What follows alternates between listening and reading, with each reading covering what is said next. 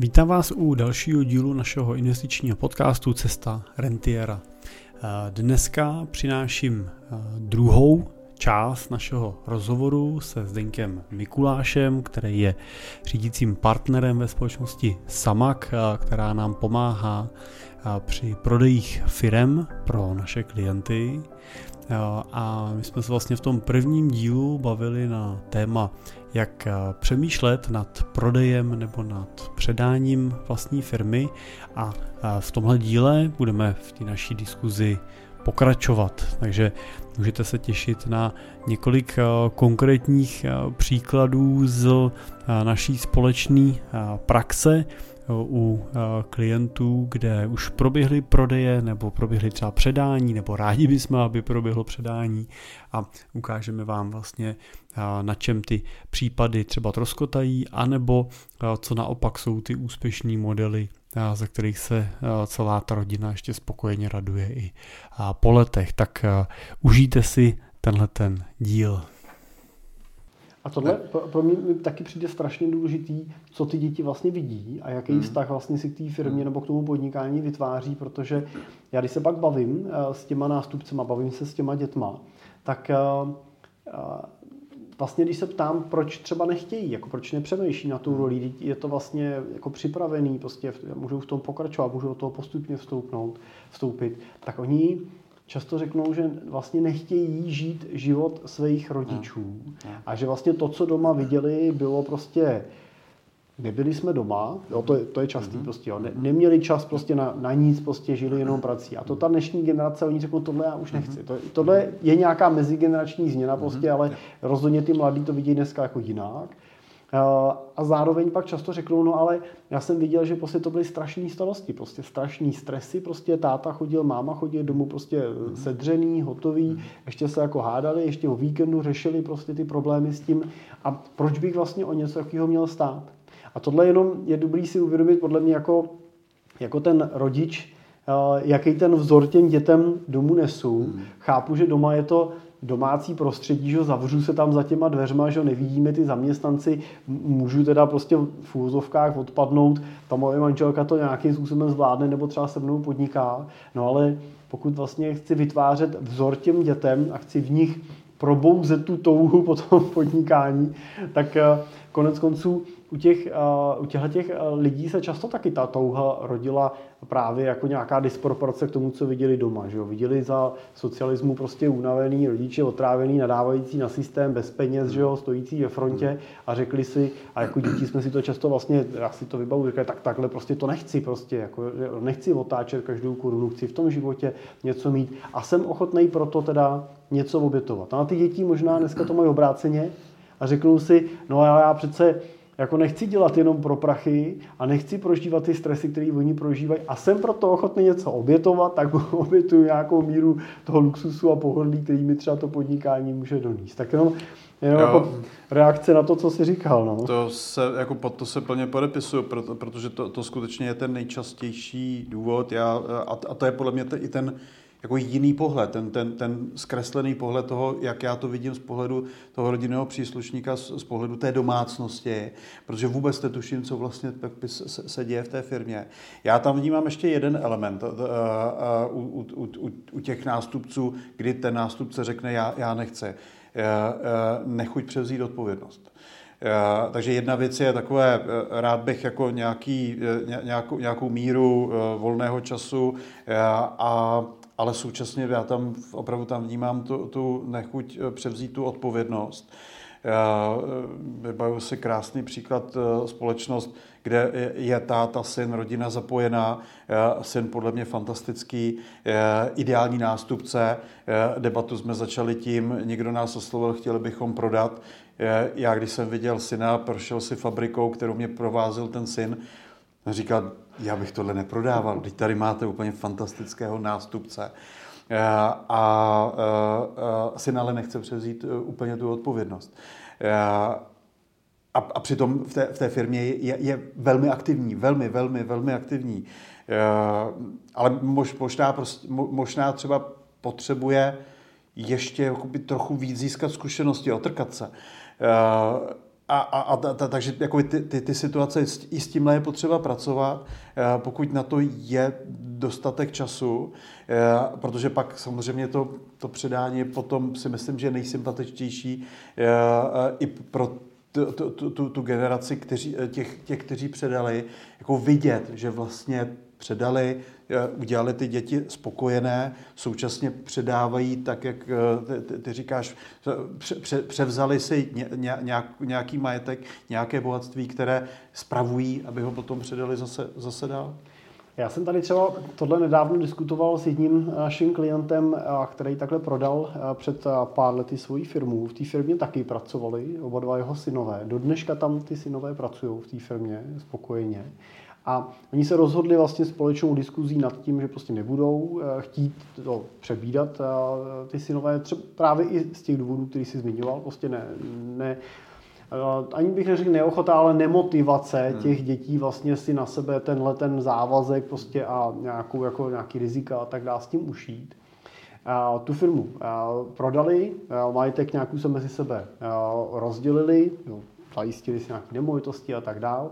A já jsem se na to ptal, protože ta firma je dneska ona už tehdy byla, dneska je ještě úspěšnější, je funkční, generuje perfektní ziskovost, prostě daří se, oni do toho vidí, že pořád jsou vlastně ty kluci zaměstnaný vlastně v rámci té firmy ve vysokých funkcích.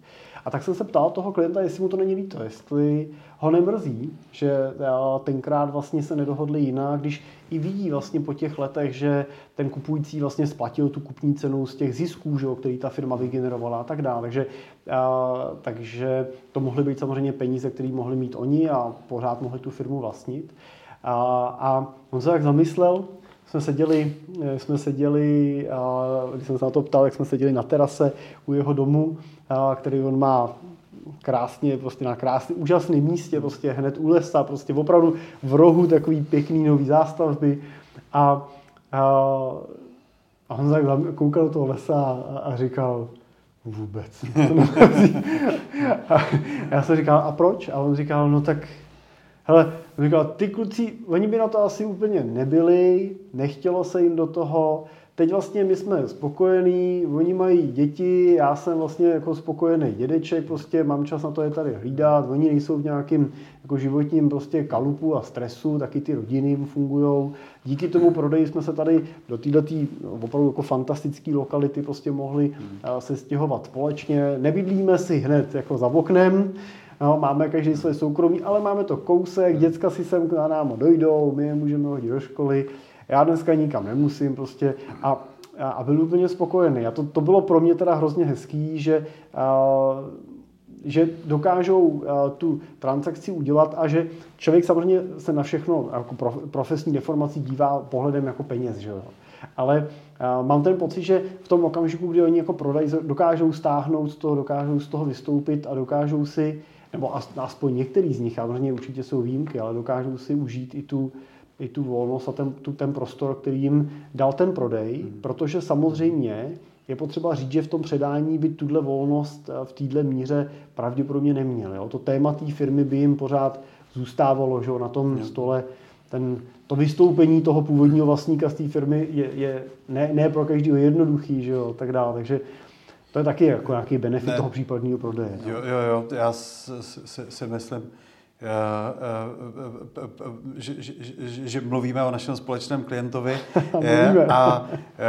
a myslím si, že zrovna v tomhle je vlastně jako super, že vytáhl tenhle případ, protože to je za mě modelový případ toho, jak vlastně udělat to předání správně. A tady za mě já to vnímám, že to skutečně, byť to bylo prodej, tak to je skutečně bylo předání doslova, protože, jak jsem říkal, tu firmu se snažím neprodat, ale předat.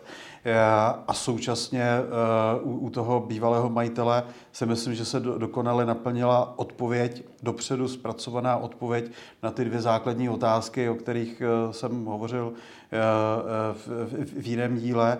A sice, co chci, já vím, co chci, a co budu dělat s těma penězma. To si myslím, že tady se jako nádherně skloubilo a současně ten případ, jenom abych ho ještě obohatil, tak vlastně tam došlo k předání v tom managementu. A doteď mě fascinuje, když ten bývalý majitel, přestože v té firmě mu vlastně už nic nepatří, on o té firmě dodneška mluví jako my jsme udělali tohle. Byl jsem v té firmě, tam je to nádherný, tam je to za mě fakt až dokonale modelový případ ideálního předání, které není předání v rodině, se spokojeností na všech stranách a současně s tím vlastně ani neoproštěním se o té firmy a současně, protože to je generační rozdíl mezi tím bývalým vlastníkem a tím současným vlastníkem, tak je tam i velká míra respektu toho nového vlastníka ve vztahu k tomu. Přitom to není rodinný, já je vnímám skoro jako opravdu jako otec a syn, přestože spolu nemají pokrevně nic společného. Takže tohle, když se tohle povede, tak jsou nadšení úplně všichni. Protože a to, za mě je to taky důkazem toho, že i ideální případy předání i mimo rodinu se dějí a dějí se i ku subjektivní, nejenom materiální, ale i ku subjektivní spokojenosti všech. Krásný příklad. A Vinko, ještě mě napadá jedna otázka. Já se setkávám občas, když teda pominu teď veliký firmy, jo? Když prostě máš fabriku, máš provoz, máš tam desítky, stovky zaměstnanců, děláš obrat v desítkách, stovkách milionů korun, tak je samozřejmě přirozený a pro každého jasný, že ta firma má hodnotu a že ji může prodat. Setkávám se samozřejmě i s podnikatelema, který mají menší firmy, můžou to být provozy typu nějakých služeb, prodejem, ale často teda mě to kolikrát teda překvapí. Často jsou to i firmy větší, třeba konstrukční a tak dále, kde často ten majitel jako přemýšlí nad tím, jestli ta firma třeba bez ní má tu hodnotu. Nebo jeden z mých klientů má firmu, která vyvíjí software pro železnice a tak dále. A protože jsou dva společníci, jsou starší, vlastně zvažujou tu situaci, zvažujou, jako co s tím, jak s tím naložit, tak vlastně často mám pocit, že podceňujou tu cenu té firmy, cenu nějakého jejich business modelu, nějakého cashflow a nějakého potenciálu, který ten trh nabízí. A samozřejmě jsou extrémy, kde se naopak to lidi přeceňují, no, ale spíš by mě takhle šlo tu variantu toho podcenění, jak třeba přemýšlet nad tím, jestli má ta moje firma, nebo kolikrát i živnost třeba, prostě, že kolikrát je to taková ta přerostlá živnost. Jo? Nemyslím, že jsem zedník sám, co chodí natahovat, tam samozřejmě beze mě asi moc fungovat nebude, ale když už pak mám nějakou partu, prostě třeba, že už máme nějaký systém zakázek a pomaličku se z toho stává vlastně podnik a já to ještě pořád držím na té živnosti, že jo, tak jak vlastně přemýšlet nad tím, jestli má to moje podnikání nějakou hodnotu a jestli můžu uvažovat nad tím, že musím si tu svoji budoucnost zajistit jenom tím, že z toho vytahám co nejvíc peněz, anebo si ji můžu zajistit i tím, že ty peníze vevnitř investuju a jednou budu moct tu firmu, tu věc exitovat. To je moc pěkná otázka. Já si myslím, že za prvé každý podnik, pokud je to podnik, tak má nějakou svoji cenu. A kdy poznáš, že to je podnik? No, podnik, já teda jako za podnik považuji i živnost, to, ale znamená to, že mám zákazníky, mám případně produkt, mám nějaký systém, který může být jenom v mojí hlavě, se kterým generuju nějaký příjem, proti tomu mám nějaké náklady.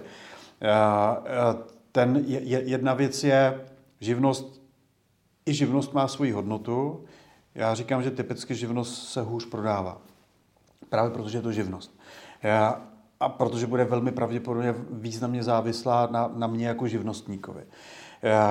Já pravděpodobně tam budu dělat úplně všechno. Jsem obchodník, mám obchůdek s nějakou službou a mám tam nějaké zařízení, mám tam nějakou klientelu, ale vlastně dělám to já. I takováhle živnost se dá prodat, má hodnotu. Já vždycky říkám, že čím menší ta živnost je, nebo čím je to větší živnost, tak tím hůř se ten kupující hledá. Tím hůř se hledá nějakou standardním postupem. Říkám, že je jednodušší možná prodat 100 milionovou firmu, která může být fantastická, ve výborné kondici i třeba v horší kondici, ale prodá se pravděpodobně jednodušej než malá firma. Je důležité zapravit. Nikdy bych nebyl pesimista. Já vždycky říkám majitelům, zhasnout světla, zavřít dveře, můžete udělat kdykoliv. Pojďme spíš se bavit o tom, nebýt pesimistou, bavit se o tom, kde je hodnota té firmy, případně pro koho ta hodnota může být zajímavá. A pojďme přemýšlet nad tím, jestli toho někoho jsme schopni oslovit a jak ho oslovit. Protože říkám, možná kupujícím obchůdku s nějakými produkty nebo s nějakou službou, možná je to někdo, kdo má tu samou službu ve vedlejší ulici.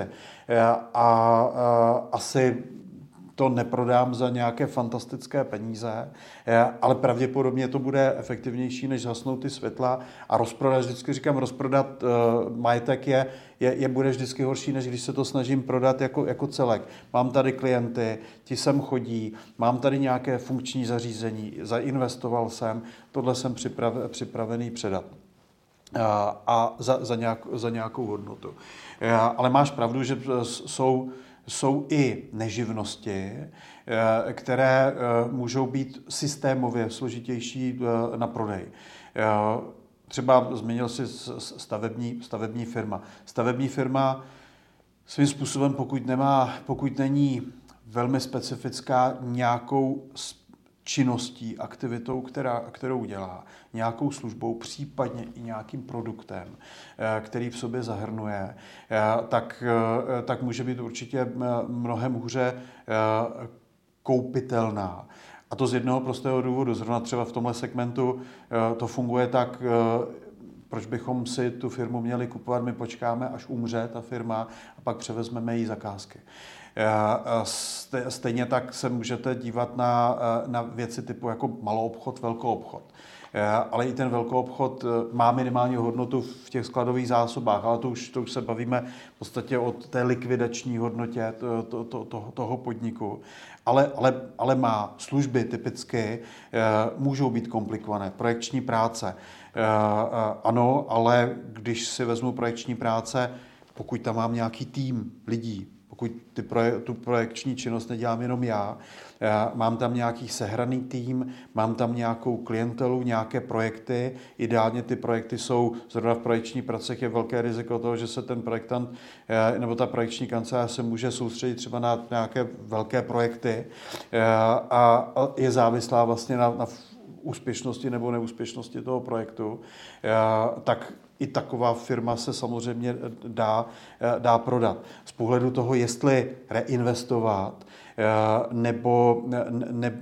nebo v podstatě maximalizovat ten současný profit, zase hodně záleží. Myslím si, že třeba v těch službách, pokud si nedám za cíl, že ty služby chci expandovat, to znamená dosáhnout i nějaké kritické masy, kde bych určitě musel reinvestovat, abych zvětšil, abych měl víc lidí, abych měl víc poboček, abych vytvořil hodnotu.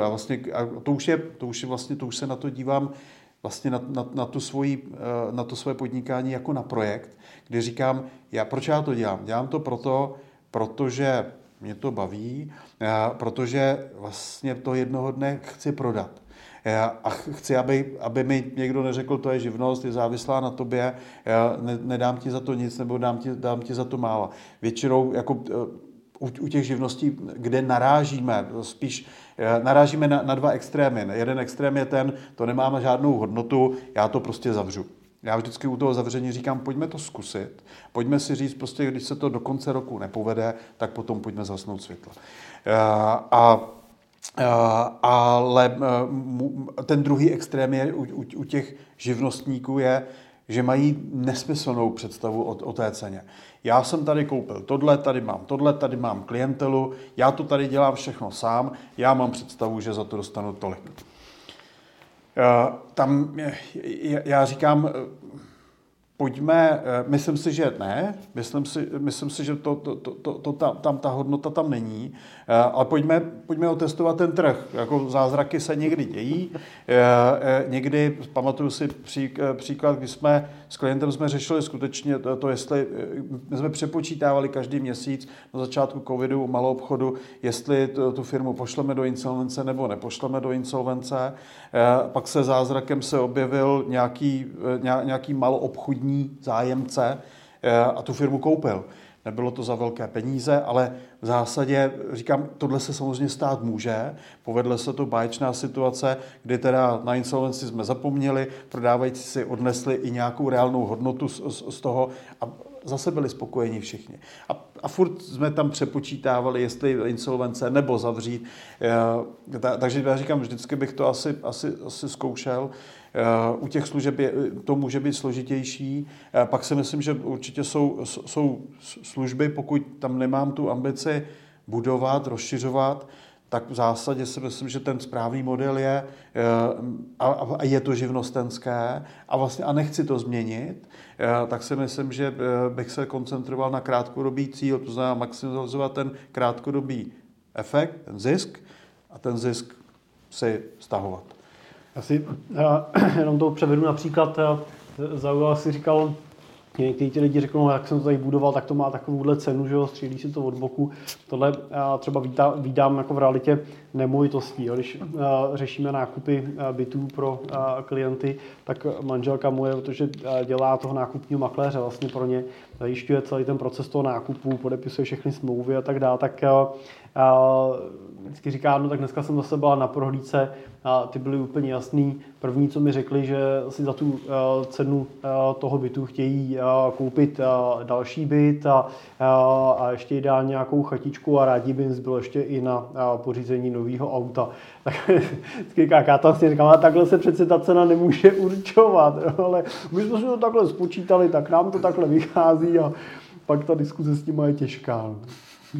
Ale Zdenku, já mám třeba, u vás se hrozně moc líbí to, že samozřejmě se bavíme teď o těch velkých prodejích, o těch velkých firmách, ale samozřejmě spousta těch firm je toho menšího typu a nedá se úplně udělat ten prodej tak individualizovaně, jako když někdo prostě prodává fabriku za 200 milionů, tak když budu chtít prodat svoji firmičku, která má hodnotu 2, 3, 5, 10, 15, 20 milionů, tak samozřejmě se to musí udělat tak, aby to bylo nákladově efektivní, aby ten člověk nezaplatil půlku kupní ceny, to přeženu, že jo, na nějakých službách.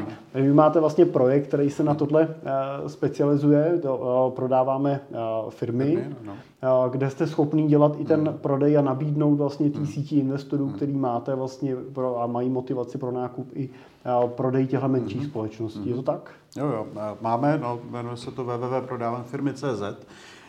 A vlastně je to nějaké zrcadlení za prvé naší chuti neodmítat malé prodeje. A my jsme se zamýšleli nad tím, vlastně kdy ten malý, nebo co je malý prodej.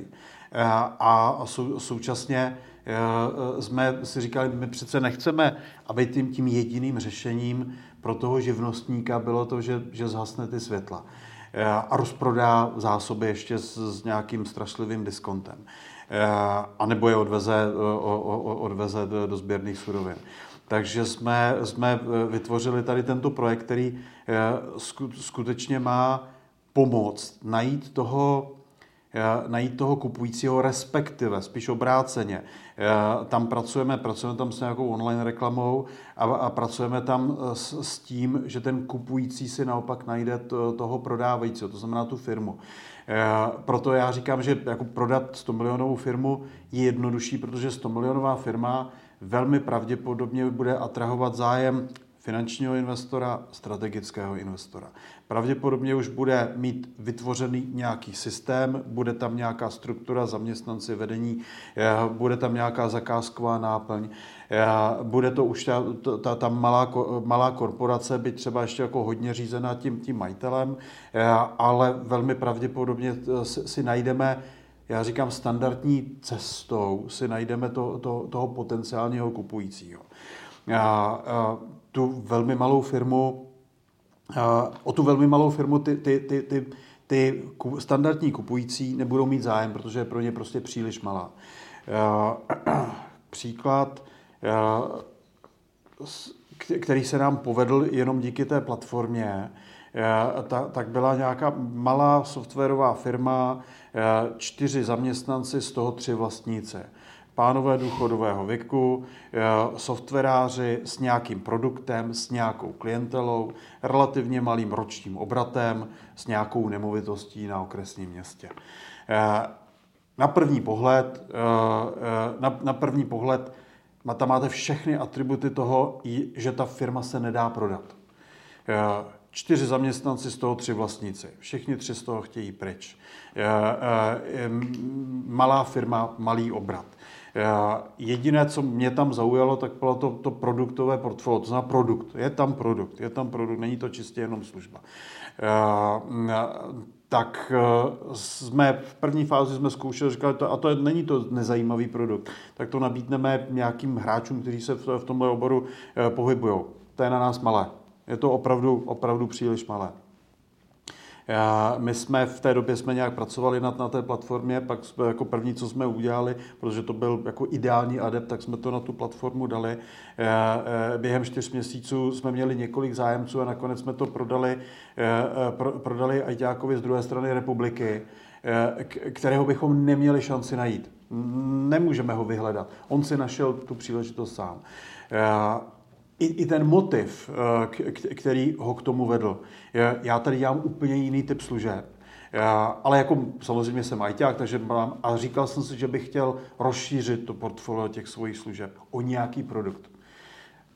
To je ten moment, kdy tohle zapadne a kdy i v té velikosti té transakce prostě nenajdete typicky standardní cestou toho kupujícího.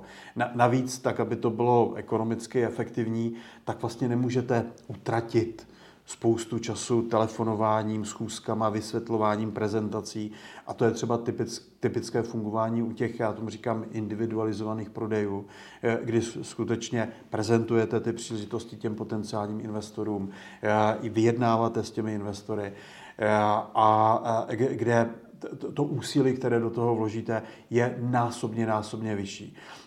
My tam v tom projektu máme vždycky stejnou analytickou základnu. Máme tam mnohem víc zjednodušený ten marketingový prodejní proces, kdy jakoby malinko víc vlastně spoléháme na to, že si ten kupující skutečně toho prodávajícího najde a v momentě, kdy najde, tak do toho zase nasazujeme ty standardní procesy, to znamená vyjednávání se vším všudy. Takže pro nás je to spíš jakoby prodejní nástroj, jak umožnit tu malou firmu, té malé firmě si najít toho kupujícího. Super. Takže malá i velká, obojí se dá řešit. Nevzdávejte to, pokud celý život vaříte, češete, programujete, tak nemusí být tím posledním krokem, který v té firmě uděláte, to zhasnutí těch světel a stažení rolety. Vždycky je dobrý hledat ten způsob, jestli v tom třeba nemůže někdo pokračovat dál a vy za to můžete získat nějakou výměnu. Zdenku, moc děkuju za dnešní sdílení a za dnešní rozhovor. Doufám, že byl i pro vás zajímavý, atraktivní. Pokud řešíte téma investic, řešíte téma prodejů firem, vnitřní restrukturalizaci a tak dále, neváhejte se na nás obrátit. No a my se budeme těšit zase někdy příště na viděnou nebo na slyšenou. Na slyšenou, na viděnou. Děkuju.